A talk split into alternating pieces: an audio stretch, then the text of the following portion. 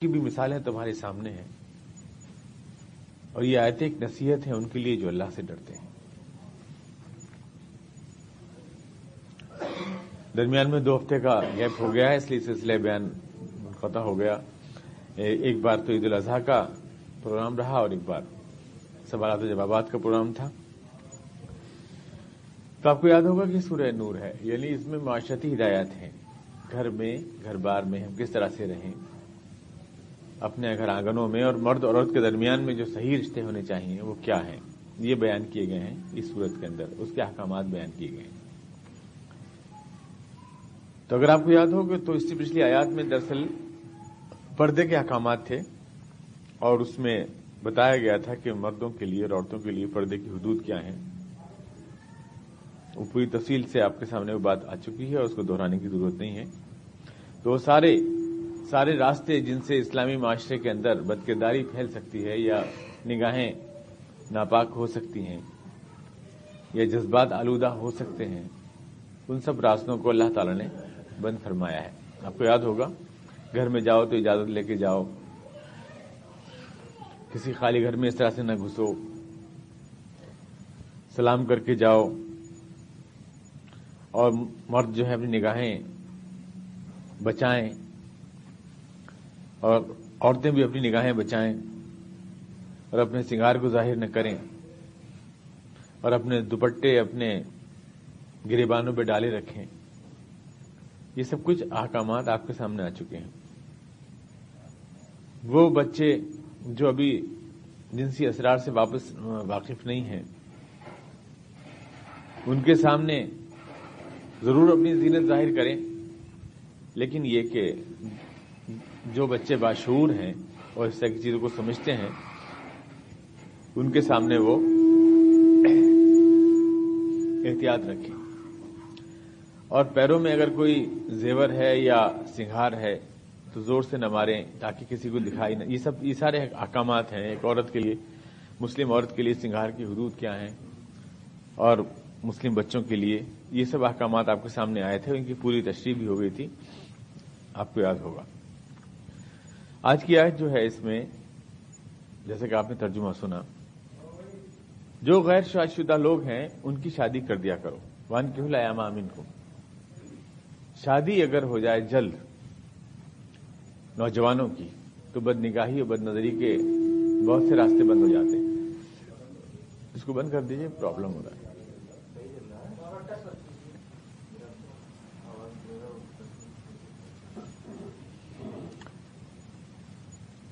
اسلام میں نکاح کے لیے بہت زیادہ، اس لیے کہ اصل میں نکاح میں جو دیری ہوتی ہے اسی سے نوجوانوں کے جذبات جو ہوتے ہیں وہ گھٹتے ہیں، اور پھر وہ غلط راہ پکڑتے ہیں۔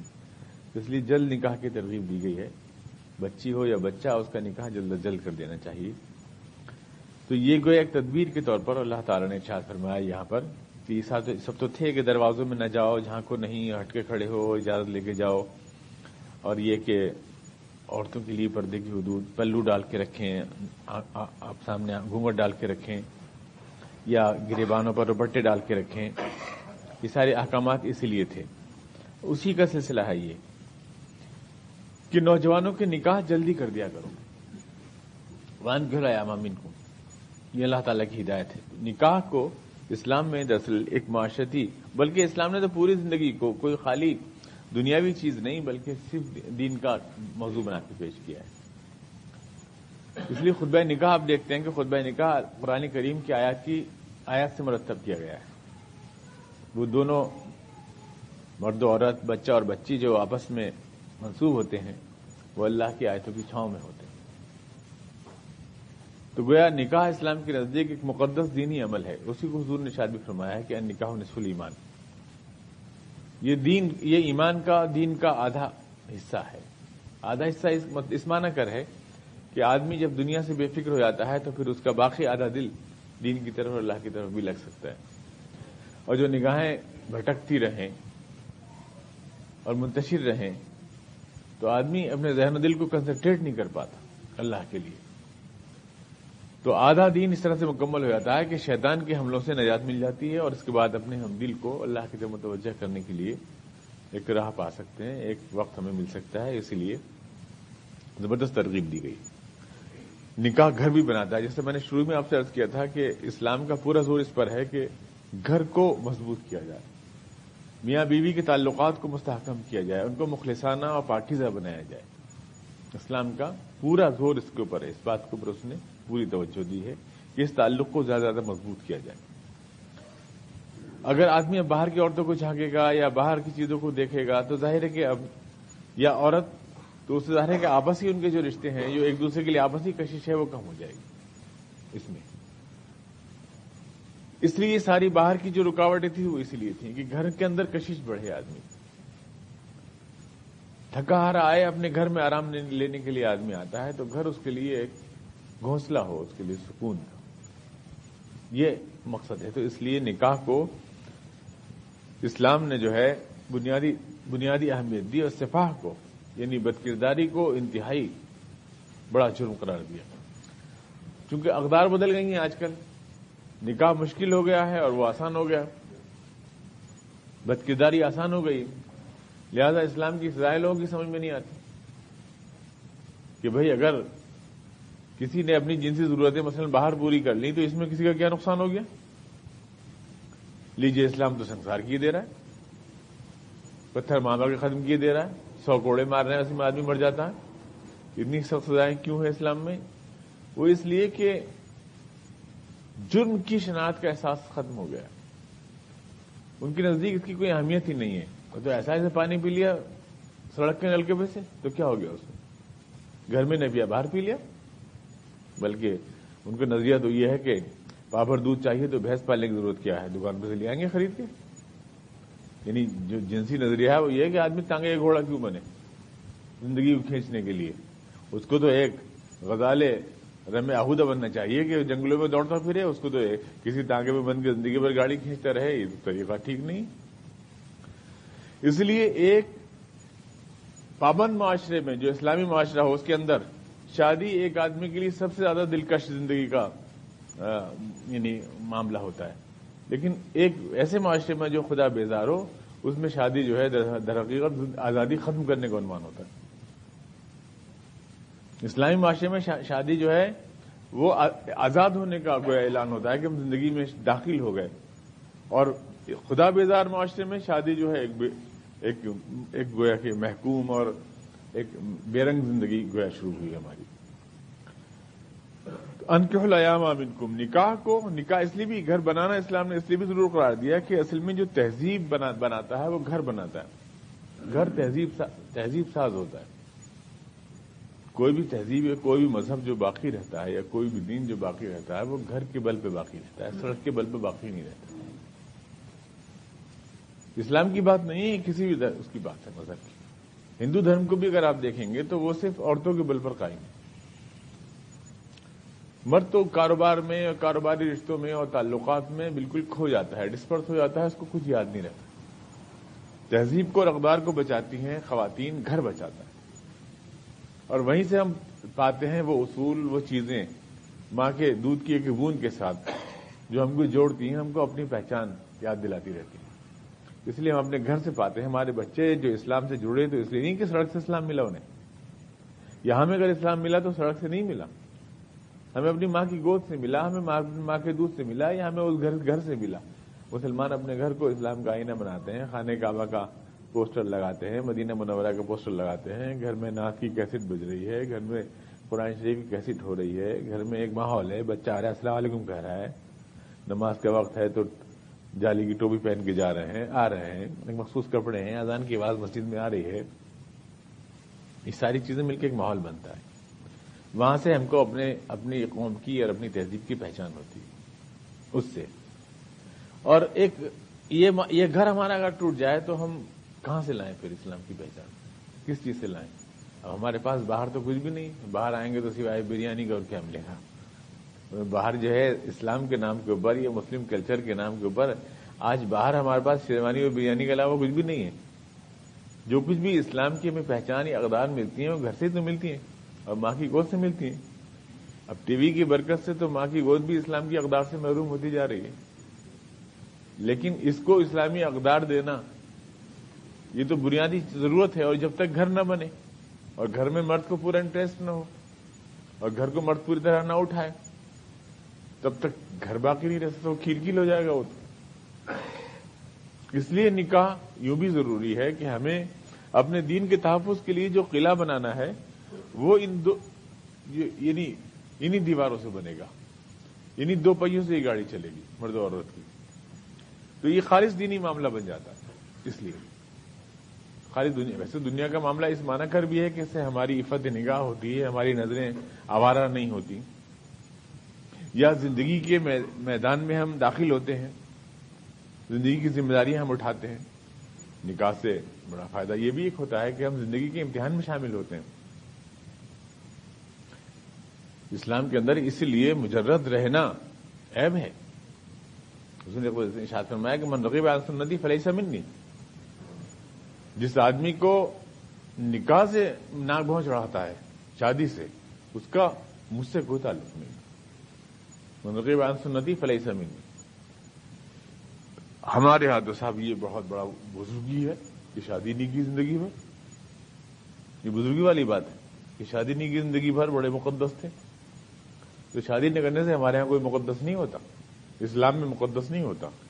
سادھو سنیاسی بننے سے اسلام میں مقدس نہیں ہوتا کوئی بھی, بلکہ اسلام میں آدمی بزرگ بنتا ہے اور مقدس بنتا ہے حضور اقدس علیہ السلام کی سنتیں اختیار کرنے سے. اور اس میں آپ نے جو سنت فرمائی ہوئی ہے کہ نکاح من سنتی, یہ میری سنت ہے, میرا طریقہ ہے. صحابی رسول جناب انس کی حدیث ہے کہ وہ 3 صحابیوں نے طے کیا. ظاہر ہے کہ مذہب کا قدیم تصور تو پہلے سے چلا آ رہا ہے, بس کہ مذہبی آدمی اس کو کہتے ہیں جس کی بیوی بچے نہ ہوں جو رو نہ جاتا اللہ میاں سے ناتا. اردو کی کہاوت بھی ہے, بیوی بچے نہ ہوں جس کا, گھر بار نہ ہو کوئی, انتہائی میلے کپڑے پہنتا ہو, دانت تو کوئی مانجتا ہی نہ ہو, تو وہ آدمی بہت بڑا دیندار ہوتا ہے. خراب شراب سڑا بنا کھانا کھاتا ہو, تازہ روٹی کھانے کے بجائے پانی میں بھگو کے باسی کر کے کھاتا ہو, تو وہ آدمی بہت بڑا دیندار ہوتا ہے. یہ تصور ہمارے ہاں دینداری کا, دھرم کا, یا جو بھی کانسیپٹ دوسروں سے ملا ہے وہ ہم نے بھی اپنا لیا. تو ایسی 3 صحابیوں نے طے کی, بخاری شریف کی حدیث ہے, مسلم میں بھی ہے, کہ انہوں نے طے کیا کہ ایک نے تو یہ کہا کہ میں رات بھر نماز پڑھا کروں گا, نفلیں پڑھا کروں گا, انا اصوم اصلی اللیل طول اللیل, پوری رات نماز پڑھا کروں گا, نوافل ادا کیا کروں گا. ایک صحابی نے طے کیا کہ میں روزے رکھا کروں گا ہمیشہ, انا اصوم النہار ابدا. اور ایک صحابی نے طے کیا کہ میں اعتزل النساء, میں جو ہے شادی بیاہ کے چکر میں نہیں پڑوں گا, میں تو اپنی زندگی دین کے لیے وقف کر دوں گا. یہ تین فیصلے کیے. حضور اقدس علیہ السلام کو اس بات کی خبر ہوئی کہ یہ ایسے طے کیے ہیں, تو آپ غصے میں آ گئے, حتی احمر وجہہ, یہاں تک کہ آپ کا چہرہ مبارک سرخ ہو گیا. اور آپ گئے خود چل کر ان کے دروازوں تک, اور آپ نے کہا کہ میں نے ایسا سنا ہے کہ تم نے ایسا کیا, ایسا کہا, ایسا کہا. واللہ انی لعلمکم باللہ اتقاکم للہ, سب سے زیادہ دین کو سمجھنے والا اور اللہ سے ڈرنے والا میں ہوں. اور اللہ کے رسول نے سمجھے گا تو کون سمجھے گا دین کو, دین کی اسپرٹ کو, کہ میں ہوں. اور میں تو نماز پڑھتا بھی ہوں اور سوتا بھی ہوں رات کو, اور میں روزہ رکھتا بھی ہوں اور چھوڑتا بھی ہوں اصوم وقت, اور میری تو بیوی ہیں, اور بیوی بھی 11 ہیں, میری تو بیویاں بھی ہیں. اس کے بعد وہ ٹکڑا ہے جو خطبہ نکاح میں ہے کہ نکاح من سنتی فمن رغب عن سنتی فلیس منی.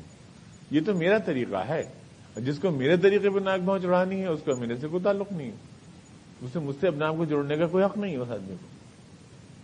تو خالی نکاح کی بات نہیں ہوئی, اس کا مطلب یہ ہوا کہ حضور یہ بھی فرما رہے ہیں میرے طریقے میں آپ نے تینوں باتوں کو لیا ہے, نکاح, رات کو سونا اور روزہ چھوڑنا, تینوں باتوں پہ تو آپ نے فرمایا. جس کا مطلب یہ ہوا کہ جو رات بھر نفلیں پڑے اس کا مجھ سے کوئی تعلق نہیں ہے, یہ مطلب بھی ہوا. اور جو ہمیشہ روزہ رکھے اس کا مجھ سے کوئی تعلق نہیں ہے, اور جو نکاح پہ ناک بہت چڑھا ہے اس سے مجھ سے کوئی تعلق نہیں ہے. یعنی دین تو وہ ہے جس کمبینیشن سے اور جس تناسب سے یہ چیزیں میں نے رکھی ہیں اسی تناسب سے کریں. مطلب کچھ سونا بھی ہے, کچھ جاگنا بھی ہے, اسی تناسب سے صحیح دین بنے گا, صحیح زندگی بنے گی. اب مان لو رات بھر آپ نے نفلیں پڑھی ہیں تو صبح کو تو آپ جمائی لیتے ہوئے اٹھیں گے, اٹھ ہی نہیں پائیں گے, 10 بجے اٹھیں گے, دکان کھلنے میں دیر ہو جائے گی. کاروبار چوپٹ ہو جائے گی تو بچوں کا خرچہ کہاں سے چلائیں گے؟ زندگی میں صحیح ذمہ داریاں یعنی بچوں کی بھی ذمہ داریاں ادا کر سکیں اور اللہ تعالیٰ کی بھی کر سکیں، اس کے لیے جو کمبینیشن چاہیے وہ اللہ کے رسول نے دیا ہے ہمیں. اتنا ہمیں ٹائم نماز کے لیے دینا ہے، اتنا ہمیں دکان کے لیے دینا ہے، اس کے لیے بھی ہمیں فریش اٹھنا ہے صبح کو. اللہ نے فرمایا صبح تو تم نہ رزق، جو آدمی دیر میں صبح میں اٹھے گا وہ اپنی روزی کھوئے گا، جو دیر میں صبح میں اٹھے گا وہ روزی کھوئے گا. دکان دیر میں کھلے گی تو ظاہر ہے نقصان ہوگا، اس کو روزی کھوئے گا اپنی. تو صبح کو جلدی اٹھنا ہے تو رات بھر نفل نہیں پڑھنا ہے، پھر سیدھی سی بات ہے. یعنی آپ جو ہے پورا ایک زندگی کا متبادل تصور دے رہے ہیں. اسی کو میں کہتا ہوں کہ زندگی کا جو تناسب اللہ کے رسول نے دیا ہے اگر اس کو آپ نہیں اپنائیں گے، یعنی کسی آپ اچھے ڈاکٹر کی دوا نہیں لیں گے جو سب کچھ دیکھ بھال کے آپ کے لیے نسخہ طے کر رہا ہے کہ M B B S doctor M D, اس کے بجائے آپ جھولا چھاپ ڈاکٹر پہ، ایک کیمسٹ کی دوا پہ بھروسہ کر لیں گے تو آپ مارے جائیں گے. مطلب کسی حکیم صاحب نے آپ کو لکھ دیا جوشاندہ، آپ نے کہا پورے جوشاندی کی کیا ضرورت ہے، میں اس میں جو ہے ایسا ہے کہ ایک دانہ سبستہ کا ڈال دے رہا ہوں اور پاؤ بھر چینی گھول لے رہا ہوں اس میں، تو آپ کو تو نزلہ بدستور رہے گا کیونکہ وہ کمبینیشن نہیں رہا نا جو اس نے دیا تھا حکیم نے آپ کو. یہ بڑھا دے رہا ہوں، یہ گھٹا دے رہا ہوں. آپ کو ہر چیز اتنی رکھنی ہے اتنی اللہ کے رسول نے فرمائی، اور اسی تناسب سے رکھنی ہے، تو وہ صحیح دینی مزاج بنے گا اور وہ شخصیت بنے گی جو دین اسلام بنانا چاہتا ہے. تو نکاح کو ایک تو یہ کہ زندگی میں شامل ہونے کا یہ وہ ہے دروازہ. جو آدمی اس سے بھاگ رہا ہے وہ گویا کہ یہ چاہتا ہے کہ امتحان میں تو نہ بیٹھے اور پاس ہو جائے، امتحان بیٹھے نہیں اور پاس ہو جائیں، دینداری کے امتحان میں پاس ہو جائیں. امتحان تو یہی ہے کہ آپ کو اللہ کے بھی حق ادا کرنا ہے اور آتو کل ذی حق حقہ، ہر ایک کا حق ادا کرنا ہے زندگی میں. دین ایک صحابی نے پوچھا کس چیز کا نام ہے، تو آپ نے فرمایا ہر ایک کو اس کا حق ادا کرنا ہے. مہمان کو ان لضیفک علیک کا حق، وَإِنَّ لِعَيْنِكَ عَلَيْكَ حَقٌّ، وَإِنَّ لِجِسْمِكَ عَلَيْكَ حَقٌّ، وَإِنَّ لِرَبِّكَ عَلَيْكَ حَقٌّ. تم پر تمہاری جسم کا بھی حق ہے اور تم پر تمہاری بیوی کا بھی حق ہے جس کو تم اللہ کی آیتوں کی چھاؤں میں اپنے گھر میں لائے، اور تم کو پر تمہارے مہمان کا اور تمہارے دوست کا بھی حق ہے، اور تم پر تمہارے رب کا اور تمہارے اللہ کا بھی حق ہے، اور تم پر تمہاری آنکھ کا بھی حق ہے. اللہ سے شاہ، اور ہر ایک کو اس کا حق ادا کرو. یہ ہے دین، ہر ایک کو کیا حق ادا کرو. یہ مطلب نہیں کہ ہم تو سب کچھ چھوڑ چھاڑ کے اللہ میاں کی ہولی ہے، بیوی بچے محلے والے پال لیں گے، یہ نہیں ہوگا. تو پھر وہ آپ نے جو ہے دین کو اس طرح سے کوئی آڑ بنا لیا اپنی ذمہ داریوں سے بھاگنے کے لیے. یہ جنگل میں آ کے بیٹھ گئے آپ اور پانی پی رہے ہیں اور سیب کھا رہے ہیں بس، اور اللہ میاں کی عبادت کر رہے ہیں. اور بیٹھے نہیں آپ ایگزام میں تو آپ پاس نہیں ہو سکتے ہیں. زندگی کے امتحان میں بیٹھیے اور صحیح متناسب زندگی گزاری اللہ کے احکامات کے مطابق تو پاس ہوں گے آپ. تو انکحوا، نکاح کر دیا کرو، یہ سب کا فرض ہے، سوسائٹی کا فرض ہے. اللہ تعالیٰ نے صیغہ جمع بولا، پوری سوسائٹی کا فرض ہے کہ نکاح کر دیا کرو. اور اس کو ایک دینی جب یہ حکم ہے، جیسے نماز پڑھا کرو تو نکاح کرو اور نکاح کر دیا کرو، یہ بھی فرض ہی ہوا نا صیغہ امر کے ساتھ. جتنی بھی چیزیں اللہ نے کہی ہیں، مثلا کہا کہ اصل یعنی جتنے خضوع استحادہ کو مثلا کہا طاقتور رکھو، دشمن کے مقابلے میں طاقتور رہو، تو یہ بھی اللہ کا حکم ہوا. نماز پڑھو، یہ بھی اللہ کا حکم ہوا. اور جتنا بھی اللہ نے صیغہ امر کے ساتھ باتیں کہی ہیں وہ سب اللہ کے حکم ہوئے.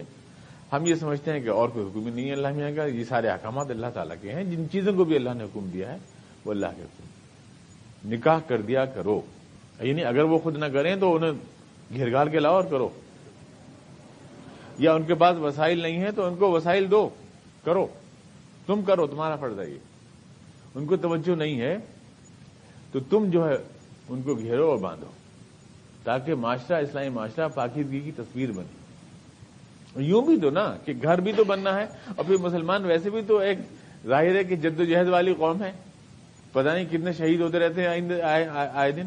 دنیا بھر سازشیں کرتی ہے اس کے خلاف، کبھی امریکہ صاحب چڑھ دوڑے، کبھی عراق کو ذبح کر دیا، کبھی افغانستان کو ذبح کر دیا. اب اگر یہ کھیتی یوں ہی کٹتی رہی اور اس کی پیداوار کا کوئی انتظام نہیں ہوا تو یہ تو پورا کھیت اجڑ جائے گا. تو اس کو افزائشی نسل کی ضرورت ہے، اس قوم کو افزائشی نسل کی ضرورت ہے. ایک ایسی قوم کو جو دعوے کے ساتھ اٹھی ہے کہ وہ دنیا بھر میں اسلام کا جھنڈا لہرائے گی، اس کو پتہ نہیں کتنی جانیں چاہیے، کتنے بچے چاہیے اس کے لیے. اور اس کے لیے ظاہر فیکٹری گھر ہی ہو سکتی ہے. اگر آپ نگاہ نہیں کریں گے تو کہاں سے یہ سب جنریشن پرووائڈ کریں گے, کہاں سے لائیں گے یہ ساری چیزیں. تو یہ سب چیزیں ہیں, اس لیے یہ چیزیں اس کو دین بنا دیتی ہیں. اور اس لیے اللہ کی آیتوں کی چھاؤں میں ہوتا ہے یہ نکاح, اور مسجد میں ہوتا ہے, یہ بھی میں عرض کروں کیونکہ یہ ایک دینی حکم ہے. ہم لوگ تو جو ہے مسجد میں نہیں کرتے, ہم لوگ تو اس کے لیے بڑا سا پنڈال لگاتے ہیں, شامیانے صوفے اور کرسی کا بڑا خرچہ زبردست کرتے ہیں, لائٹنگ وائٹنگ ڈیکوریشن خوب ٹھاٹدار گیٹ بنتا ہے, یہ سب کچھ ہوتا ہے کیونکہ ہم نے اس کو کوئی دینی معاملہ نہیں سمجھا ہے.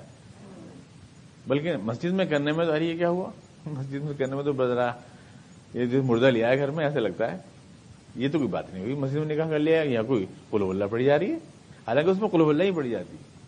اور اس میں مسجد میں نکاح ہمیں کرنے میں شرم آتی ہے, عیسائیوں کو چرچ میں کرنے میں شرم نہیں آتی. حالانکہ عیسائیوں کا یہ زندگی کا اتنا بڑا دینی معاملہ نہیں ہے, لیکن وہ چرچ میں کرتے ہیں اپنی شادی جو بھی کرتے ہیں, ان کے یہاں چرچ میں ہوتی ہے. ہم مسجد میں کرتے میں شرم محسوس کرتے ہیں, اس میں نہیں کہتے. آپ کو کرنا ہے فنکشن, آپ کیجئے فنکشن, لیکن یہ کہ نکاح اگر ایک دینی معاملہ ہے تو ظاہر ہے کہ ہم اگر زوجین کے لیے دعا مانگ رہے ہیں کہ اللہ تعالیٰ ان کی زندگی بخیر خوبی گزرے, اے اللہ زندگی میں کامیابیاں ان کی تقدیر بنے, اے اللہ زندگی میں ہر کامیابی ان کے پیر چھومے, تو ظاہر ہے کہ اس دعا مانگنے کے لیے اللہ کے آگے رونے کے لیے بھی مسجد سے بہتر کوئی مقام نہیں ہے. آئندہ زندگی کی دعا مانگنے کے لیے سب سے اچھا مقام مسجد ہے, لیکن ہماری ناک کٹتی. حالانکہ اللہ کے رسول نے ہمیں ساری بیٹیوں کا نکاح مسجد میں پڑھایا.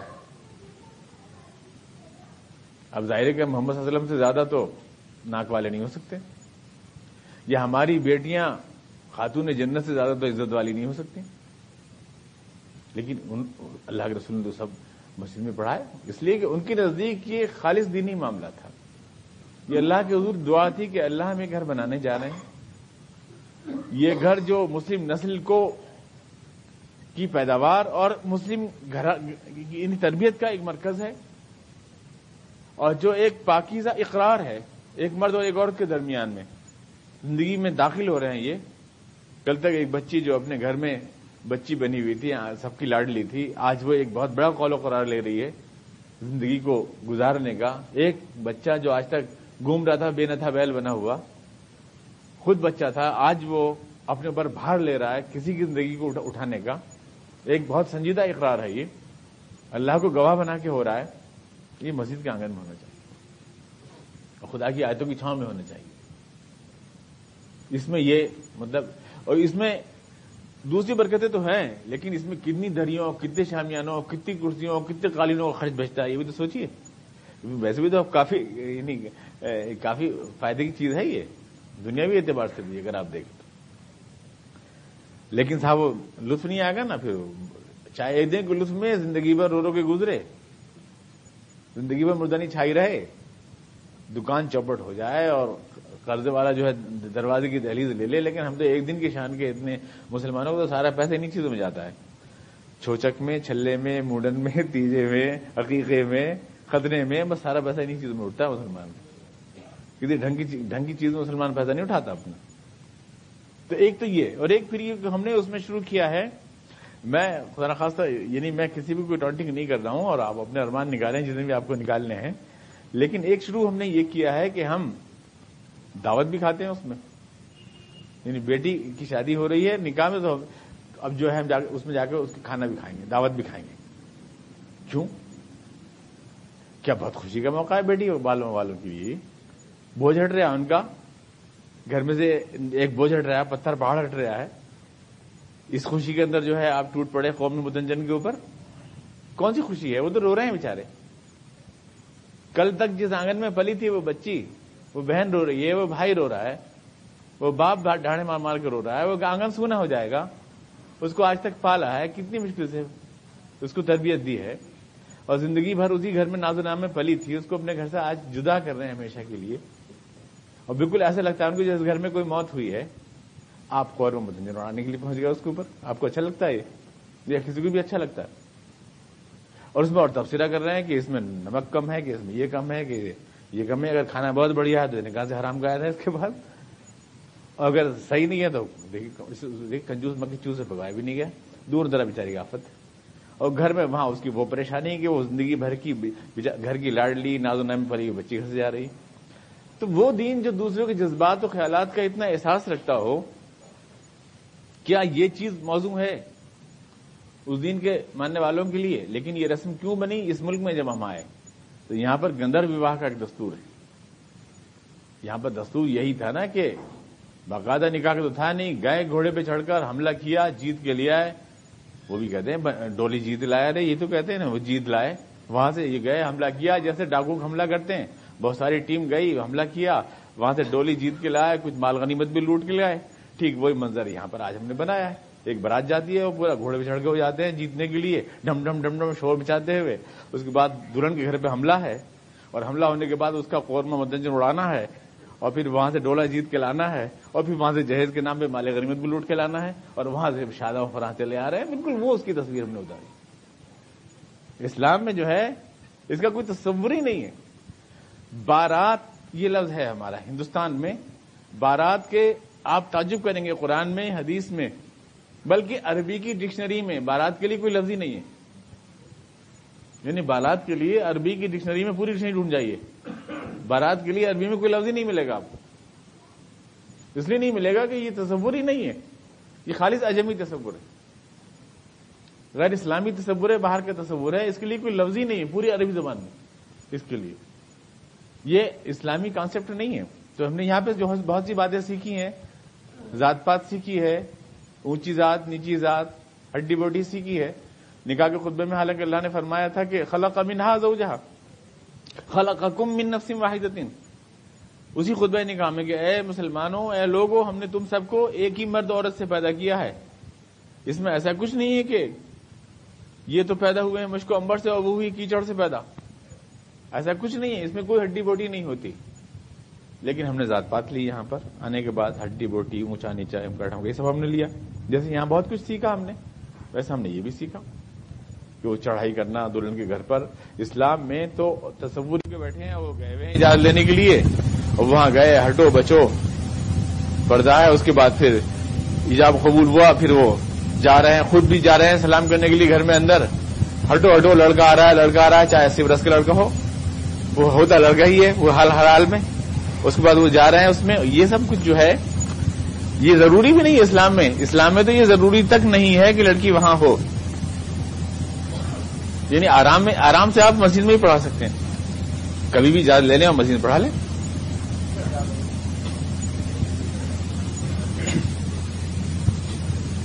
اسلام میں گویا اس چیز کی اس تک کے لیے جو ہے اس کو ایک پالیسی طے کر لیجیے بھائی کہ اس پہ لانا ہے یا نہیں لگانا. وہ ہر دفعہ ڈسٹرب ہوتا ہے, دماغ میں ڈسٹرب ہو جاتا ہے میرا. تو یہ میں کوئی ٹانٹنگ نہیں کر رہا ہوں میں, مگر یہ تو مجھے حق ہے کہ میں اسلامی نقطہ نظر پیش کر دوں. ہماری سوسائٹی میں کیا ہو رہا ہے, لوگ کیا کر رہے ہیں, اس سے کچھ نہیں. لیکن یہ کہ یہ تو حق ہے ہمیں کہ ہم حضور اکبر صلی اللہ علیہ وسلم کی شادیاں جس طرح سے ہوتی تھیں آپ کی بیٹیوں کی, یا اسلام نے ہمیں جو کانسیپٹ دیا ہے, اسلام نے اس کو سماجی دینی معاہدہ ایک بتایا ہے, صرف جو لڑکی لڑکی کے درمیان میں زندگی گزارنے کا معاہدہ ہے, جو قول حدیث کے ساتھ پکی بات ہونی چاہیے اور سنجیدہ. تقوا اللہ وقول قولا سدیدہ, اور اللہ کے ڈر کا حوالہ دیا ہے بار بار اس خطبہ نکاح میں بھی. خطبہ نکاح کوئی کتھا نہیں ہے, کوئی یہ پنڈت جی ساتھ پھیرے کرا کتھا کرا گاتے ہیں نا, یہ کتھا نہیں ہے خطبہ نکاح. یہ ہدایتیں ہیں آئندہ زندگی کے لیے. آئندہ زندگی میں ان دونوں بچے بچیوں کو کس طرح سے رہنا ہے اس کے لیے ہدایتیں ہیں پورے خطبہ نکاح. یہاں تو ہر چیز جیسے رسم بن گئی ہے, جمعے کا خطبہ بھی رسم ہے, ایسی نکاح کا خطبہ بھی رسم بن گیا ہے. کسی کو پتہ ہی نہیں, وہ سمجھے منتر گائے جا رہے ہیں کچھ, یہ منتر بڑا ہو گیا کام. تو خطبہ نکاح میں بھی یہی ہوتا ہے, خطبہ نکاح میں بھی یہی ہوتا ہے, خطبہ جمعہ میں بھی یہی ہوتا ہے. یہ تو بس آپ تعجب کریں گے کہ ہمارے یہاں جو جمعے کے خطبے ہیں اس میں, جمعے کے خطبوں میں بہت سے وہ بادشاہ جن کو مرے ہوئے 700 برس ہو چکے ہیں ان کے لیے دعائیں ہوتی ہیں کہ اللہ ان کی سلطنت باقی رہے. یہ بڑے اچھا, یہ سارے عادت بنا گھوم گھوم کے پڑھ رہے ہیں اور پتہ نہیں کہ مرے ہوئے 700 برس ہو چکے ہیں ان کو. یہ تو قابلیت کا عالم ہے لوگوں کی. وہ کہہ رہے ہیں لوگوں تم سنتے کیوں نہیں, ایھا الناس اسمعوا ایھا الناس سنو سنو. انہیں پتہ ہی نہیں جن سے کہہ رہے ہیں کہ ان سے عربی میں کیا کہا جا رہا ہے. اب اسی کو دیکھتے ہوئے اب میں اپنے ہاں خطبے میں یہ کرتا ہوں کہ میں اس خطبے کو اردو میں سمجھا دیتا ہوں. تو ایک دن باہر نکلتے ہوئے کچھ صاحب فرما رہے تھے کہ صاحب قیامت کروا رہا ہے لوگ خطبہ بھی اردو میں ہوتے ہیں. یہ تو ہمارا یعنی معیار ہے ہم لوگوں کا, کہاں کس گڈھے میں لے جا کے مار دیا ہم کو اس روایتی مذہب نے. اس روایتی مذہب نے اب خود بہ نکاح بھی جنتر منتر جیسے پنڈت جی پھیرے کرا گھوم جا کے کرتے رہتے ہیں. وہ ہمارے یہاں روایت پڑھ کے چلے جاتے ہیں. جو ہے نکاح پڑھانے والے کچھ نہیں بتاتے کہ اس میں اللہ نے کیا سمجھایا ہے ان دونوں خاندانوں میں. تو اتقو, ڈرو اللہ سے, بار بار 4 دفعہ 5 دفعہ ریپیٹ ہے یہ لفظ ڈرو. ڈرو اللہ سے اس لیے ڈرو کہ اور جگہ تو ڈرانے والے فوج بھی ہے, پولیس بھی ہے, قانون بھی ہے. گھر کے آنگن میں تم اس بچی کے ساتھ کیا کر رہے ہو اسے دیکھنے والا کوئی بھی نہیں. اگر اللہ کا ڈر تمہارے دل میں نہیں ہے, اور تاکید اس چیز کی زیادہ کی جاتی ہے جہاں پر بد پرستی کا خطرہ ہوتا ہے, ظاہر اس چیز کی تاکید زیادہ کی جاتی ہے. اور پھر اس میں یہ کہا کہ واتقوا اللہ الذی تساءلون به والارحام, اللہ کا بھی رشتے کا خیال رکھو اور رشتے داروں کے بھی رشتے کا خیال رکھو. کیونکہ یہ ملٹی ڈائمینشن ہے نا, یہ ایک طرف تو ہم اللہ تعالی یہ مذہبی رشتہ بھی ہوا ہمارا دین کا بھی, اور ایک طرف یہ ہوا دو خاندانوں کا بھی, ایک وہ ماں اور ایک وہ عورت جس کو ہم لا رہے ہیں اپنے گھر میں, جو اپنے سب کچھ چھوڑ کے آ رہی ہے, اپنے بھائیوں کو, بہنوں کو, ماں باپ کو, اس کو اپنے گھر آنگن میں لا رہے ہیں.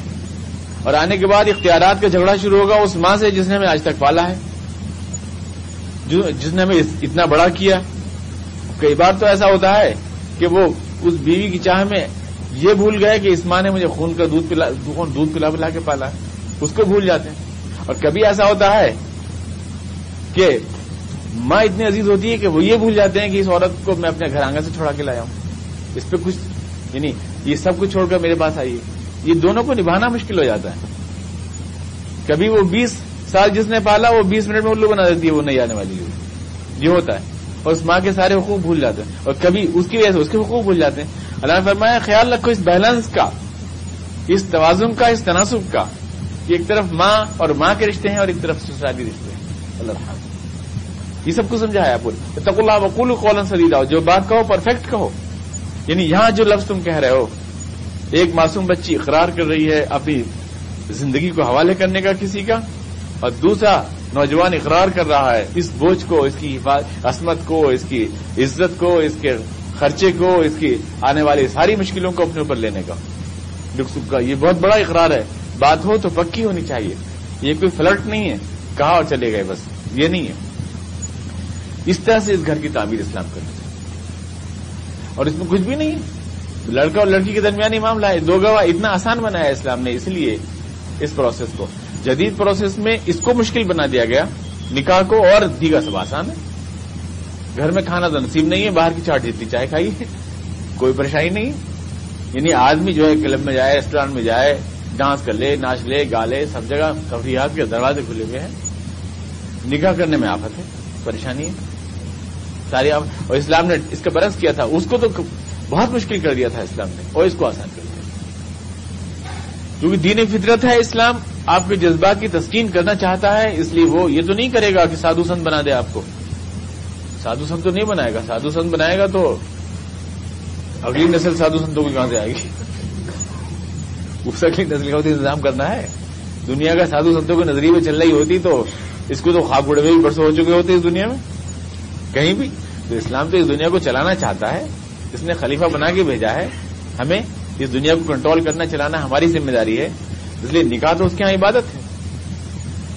گھر بنانا ہے, گھر چلانا ہے, نسل انسانی کو بڑھانا بھی ہے, اور ساری چیزوں کا مقابلہ بھی کرنا ہے, اور اسی میں اسلامی اقدار کی حفاظت بھی کرنا ہے. نگاہوں کی حفاظت اور تحفظ کے لیے اسلام نے حکم دیا کہ انکہو, نکاح کر دیا کرو بے شادی شدہ جتنے بھی لوگ, غیر شادی شدہ لوگوں کا نکاح کر دیا کرو. جتنے حضرات بھی غیر شادی شدہ اس محفل میں موجود ہیں, ذرا کان کھول کے سنیں. وَالصَّالِحِينَ مِنْ عِبَادِكُمْ وَإِمَائِكُمْ, اگر خود نہ مانے تو پکڑ کے کر دو ان کا. اور جو تمہارے لونڈی غلام ہیں ان کو بھی آزاد مت چھوڑو. ان یکونوا فقراء یغنیھم اللہ من فضلہ. پیسے نہیں ہیں صاحب, پیروں پہ کھڑا نہیں ہوں میں ابھی, اگر یہ سب باتیں کر رہے ہو تم, ایسا کچھ نہیں ہے. اگر تمہارے پاس تنگدست ہو, کچھ نہیں ہے, اللہ تم کو مالدار کر دے گا. دیکھو نا, شادی کی ذمہ داریاں بڑھیں گی تو عقل خود ٹھکانے آ جائے گی. اللہ تعالیٰ نئے نئے راستے سجائے گا. یقین فقرا یوگ نہیں ملا، ڈرو نہیں. وہ اپنی قسمت سے تمہاری قسمت کے ساتھ جب بریکٹ کرے گی تو تمہیں اللہ بہت کچھ دے گا. اور یہ تجربہ بھی ہے ہمارا. شادی سے پہلے جو کوئی سڑک روڈ انسپیکٹر بنے پھرتے تھے، شادی کے بعد اچھی خاص زندگی میں سیٹ ہو گئے. بہتوں کو ہم نے دیکھا ہے، شادی سے پہلے تو بے نتھے پھیلتے، زندگی کا کوئی احساس نہیں تھا. اس کا یہ مطلب نہیں آیا کہ اگر یہ سمجھو گے اگر تمہارے پاس کچھ نہیں تو شادی کر لو مالدار ہو جاؤ گے. یہ مطلب نہیں کہ جہی اتنا بھروسہ آئے گا وہاں سے کہ گھر بھر جائے گا تمہارا، کہ شادی کر لو اگر کچھ نہیں ہے تو سب کچھ ہو جائے گا تمہارے پاس. جیسے آج کل ایک ایک چیز مانگتے ہیں، بمبئی میں تو فلیٹ تک مانگتے ہیں. بس اب کچھ دن کے بعد جہیز میں ایک پالا بلایا بچہ اور چاہیے لوگوں کو کہ صاحب یہ پورا گھر سے چاہیے، پورا گھر بار میز کرسی سب کچھ چاہیے. وہ خالی اولاد نہیں ہوتی ہے، وہ بعد میں آتی ہے. تو اب تو جہیز میں وہی مانگنے لگیں گے شاید، یعنی ہر چیز سب کچھ اس سے مانگتے ہیں. اللہ نے مرد کا ہاتھ اوپر رکھا تھا، دینے والا ہاتھ، یہ بھیک پھیلاتے ہیں اور پھر سوچتے ہیں کہ اس عورت پہ دھونس جما لیں گے. جس نے تمہیں خریدا ہے پیسوں سے، وہ تمہیں کیا عزت دے گی بھائی؟ جس عورت نے تمہیں پیسوں سے خریدا ہے، تم اس کے نزدیک ٹکے بھر کے ہو تو عزت کیا ہے تمہاری اس کی نظر میں؟ اللہ نے مرد کو یہ مقام نہیں دیا ہے کہ صاحب وہ زندگی میں چاہے سائیکل نصیب نہ ہو، لیکن لڑکی کے باپ سے کہہ رہے ہیں کہ ہمارا بیٹا تو اسکوٹر کے علاوہ کسی چڑھتا ہی نہیں، وہ تو اسکوٹر بجایا کرتا ہے. ویسے کچھ کہہ نہیں رہے ہیں آپ سے، بس بتا رہے ہیں آپ کو. یہ جو اسٹائل ہم نے جو ہندوؤں سے سیکھی باتیں، یہ اپنے برادران وطن سے سیکھی ہیں، یہ چیزیں اپنی تہذیب سے سیکھی ہیں. یہ اگر ہم اسلام کی تہذیب کو اپناتے تو ہمارے گھر جنت کا نمونہ ہوتا. اور ہمارے جو باپ بیٹیوں کے مالک ہیں، اپنی ہڈیاں نچوڑ نچوڑ کے نمبر. بسم اللہ الرحمن الرحیم. وعد الله الذين آمنوا منكم وعملوا الصالحات ليستخلفنهم في الأرض كما استخلف الذين من قبلهم وَلَيُمَكِّنَنَّ لَهُمْ دِينَهُمُ الَّذِي ارْتَضَىٰ لَهُمْ وَلَيُبَدِّلَنَّهُمْ مِن بَعْدِ خَوْفِهِمْ أَمْنًا يَعْبُدُونَنِي لَا يُشْرِكُونَ بِي شَيْئًا وَمَن كَفَرَ بَعْدَ ذَٰلِكَ فَأُولَٰئِكَ هُمُ الْفَاسِقُونَ. اللہ تعالیٰ وعدہ کرتا ہے ان لوگوں سے جو تم میں سے حقیقت میں ایمان والے ہیں اور صحیح کام کرتے ہیں، یہ کہ وہ ان کو زمین میں اپنا نمائندہ بنائے گا، جیسا کہ اس سے پہلے بھی وہ کر چکا ہے. اور یقیناً ان کے لیے وہ دین جو اس نے منتخب کیا ہے، اس کو زمین میں اقتدار عطا فرمائے گا. اور آج جو ان کے لیے خوف کی حالت ہے، اس کو وہ امن کی حالت سے بدل دے گا کہ پھر وہ صرف میری عبادت کریں گے اور میرے ساتھ کسی کو شریک نہ کریں گے.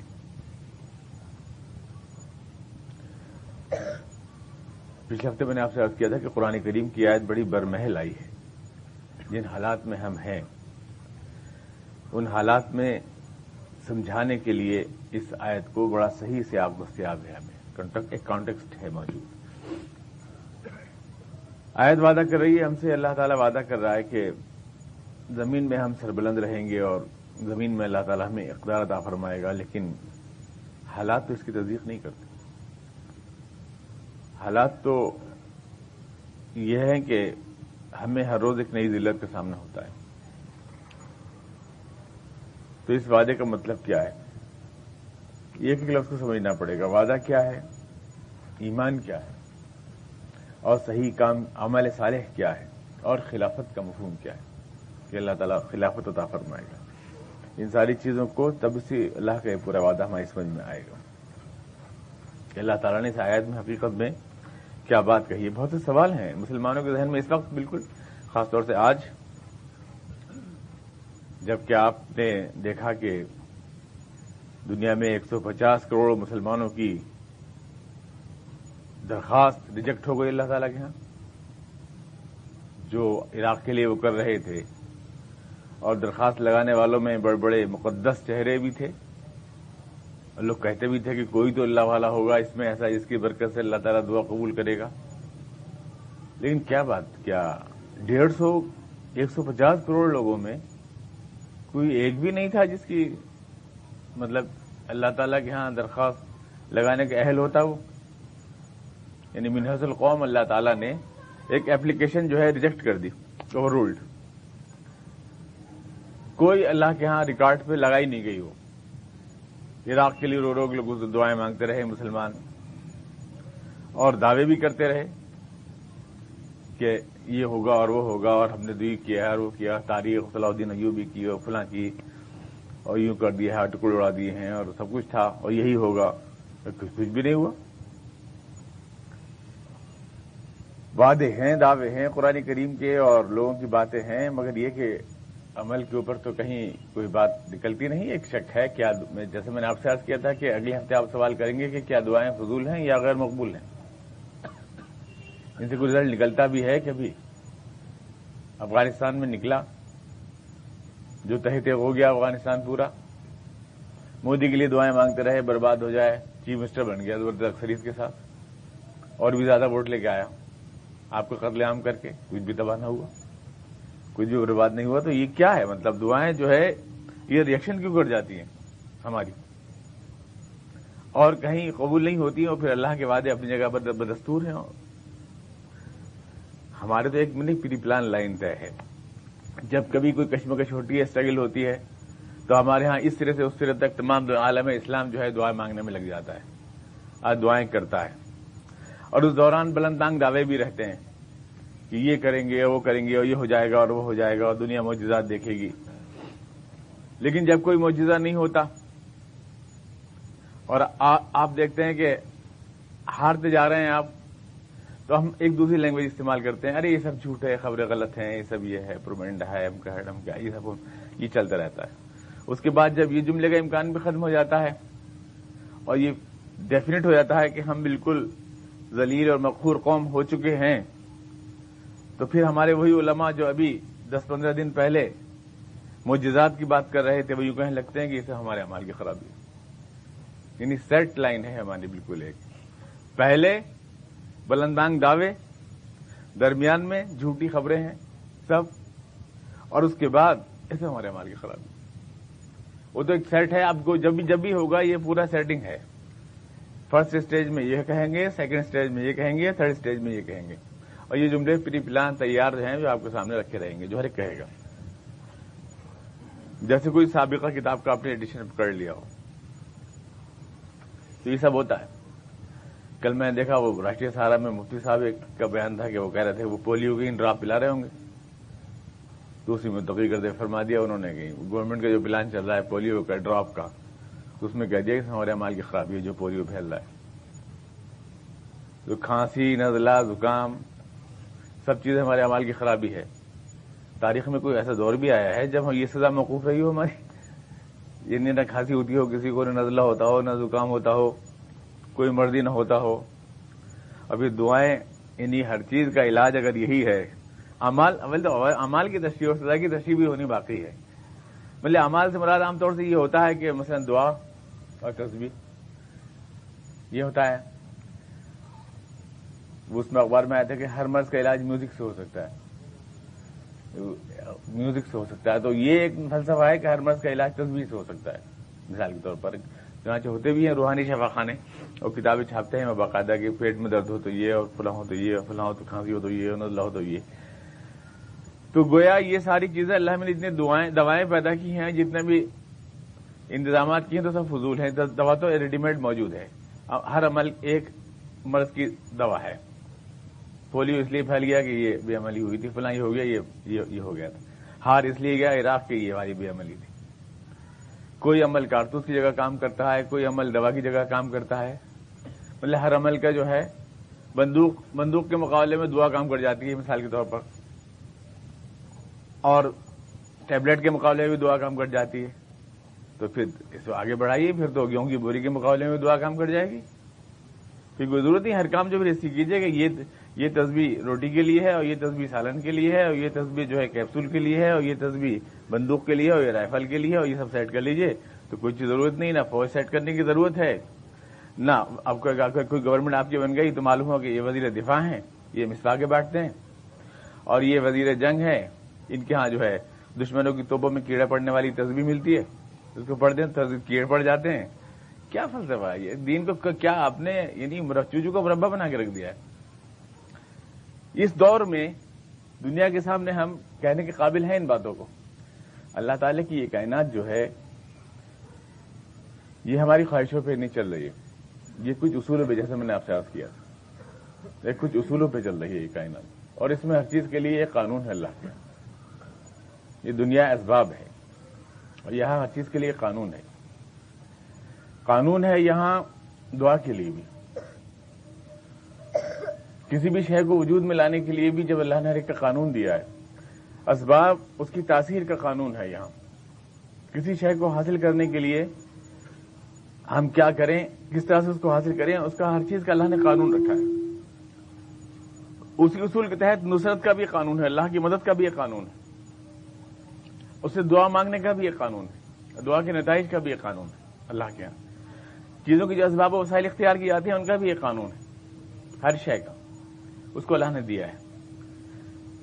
اور عمل کس چیز کا نام ہے اور سزا کس چیز کا نام ہے, اس کو بھی آپ سمجھ لیں, ورنہ تو بہت سے سوال رہ جائیں گے آپ کے دماغ میں اور آپ انہیں حل نہیں کر پائیں گے, اور خدا نخواستہ ایمان بھی ڈول جائے گا.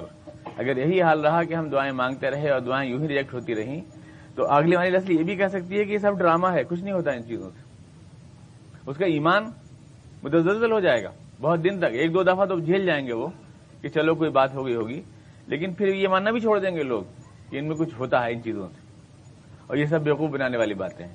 تو کیا اس دور میں جو ریشنل دور ہے, اس دور میں آپ ایک مسلم نوجوان کے ذہن کو یہ شبہ دینا چاہتے ہیں اس طرح کی باتیں کر کے یہ شبہ دینا چاہتے ہیں؟ کہ اس لیے میں چاہتا ہوں کہ پہلے جبکہ اس آیت کا پس منظر ہے موجود ہے, میں آپ کو یہ پورا فلسفہ سمجھا دوں کہ اللہ کے ہاں دعا کا اور اسباب کا اور چیزوں کا فلسفہ کیا ہے, اور اللہ کے ہاں کس طرح سے فیصلے کیے جاتے ہیں قوموں کے عروج و زوال. اللہ کے ہاں عروج و زوال کا بھی ایک قانون ہے, اور خدا کے ہاں قوموں کی مدد کا بھی ایک قانون ہے. تمام دنیا کو اس نے ایک ضابطے کے تحت باندھ کے رکھا ہے.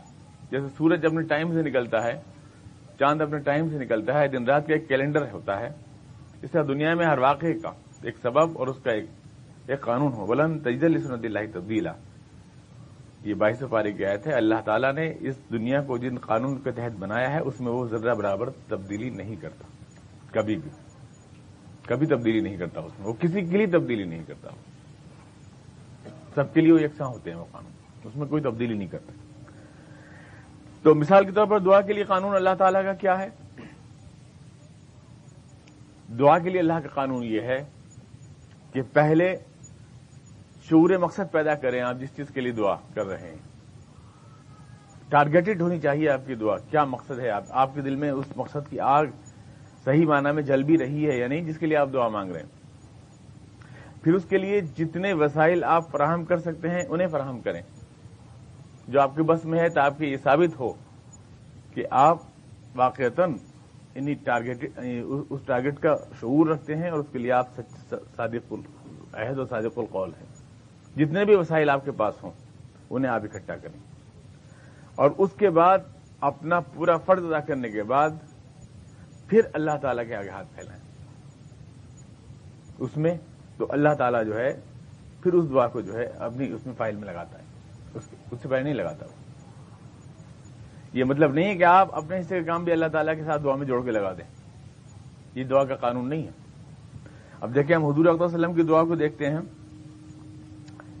کہ حضور اکرم صلی اللہ علیہ وسلم نے بدر کی لڑائی لڑی, احد کی لڑائی بھی لڑی ہے. اب اس میں آپ نے دعا جو مانگی کہاں پہ مانگی جا کے؟ مسجد نبوی میں تو نہیں مانگی آپ نے دعا. اپنے تو آپ تو ٹھیک سے دعا مانگ لیتے, صحابہ کرام آمین کہتے اور آپ دعا مانگتے, اور آپ کہتے یا اللہ یہ تباہ ہو جائیں اور تلواریں سڑ جائیں ان کی اور کیڑے پڑ جائیں ان کی توپوں میں, یہ دعا مانگ لیتے آپ. تباہ یقیناً ہو جائے تو قبول ہوتی, حضور کی دعا قبول نہ ہوتی تو کس کی ہوتی, لیکن آپ نے تو نہیں کیا ایسا. کیوں نہیں کیا آپ تو چل کے آئے پیدل 80 میل تک چل کے آئے آپ, اور وہاں پہ چل کر کے آپ نے وہاں اور یہاں پہاڑی کے دامن میں دعا مانگی آپ نے, جبکہ میدان کردار گرم تھا. یہ تو ٹھیک ہے کہ وسائل کم تھے لیکن جتنے بھی تھے سب تھے, یعنی جتنا بھی آپ کر سکتے تھے سب نچوڑ دیے تھے حضور نے اور صحابہ کرام نے. اللہ میں بھی نہیں چھوڑا تھا سارا کام کہ تو ہی کر لے بس, ابابیل بھیج اور تباہ کر دے انہیں, یہ نہیں تھا. بلکہ صحابہ کرام نے سب کچھ کیا اور اس کے بعد پھر دعا مانگی. پہلے اس مقصد کا شعور کہ کیا مقصد ہے, پھر اس کے لیے وسائل کی توفیر جو بھی آپ اس کو اکٹھا کر سکتے ہیں جتنا اپنے بس میں, اور اس کے بعد جب آپ اپنا یہ حق ادا کر دیں تو اس کے بعد دعا. اب مثلا اللہ تعالیٰ کے نصرت کا بھی ایک قانون ہے کہ اللہ تعالیٰ جو مدد فرماتا ہے قوم کی تو ایک قانون کے تحت فرماتا ہے. ایک مقصد آپ نے پیدا کیا ہے مثلا غلبہ میں حاصل کرنا ہے, اس کے لیے پھر آپ نے افراد کو کنونس کیا ہے. دوسرے مرحلے میں آپ کو یہ کرنا ہے. تیسرے مرحلے میں ان افراد کو جوڑ کے آپ کو تنظیم بنانا ہے, سب کو جوڑ کے ایک جمعیت بنانا ہے. پھر اس تنظیم کے لیے آپ کو اسباب و وسائل فراہم کرنا ہے. پھر دشمن جو ہے آپ کا اس کے مقابلے میں قوت کا توازن دیکھنا ہے کہ اس کی قوت کتنی ہے, ہماری قوت کتنی ہے. اس کے بعد پھر تدبیر اور حکمت سے کام لینا ہے, جو بھی اللہ نے آپ کو سمجھ اور عقل و شعور دیا ہے, اور اس کے بعد پھر اللہ سے دعا مانگنا ہے.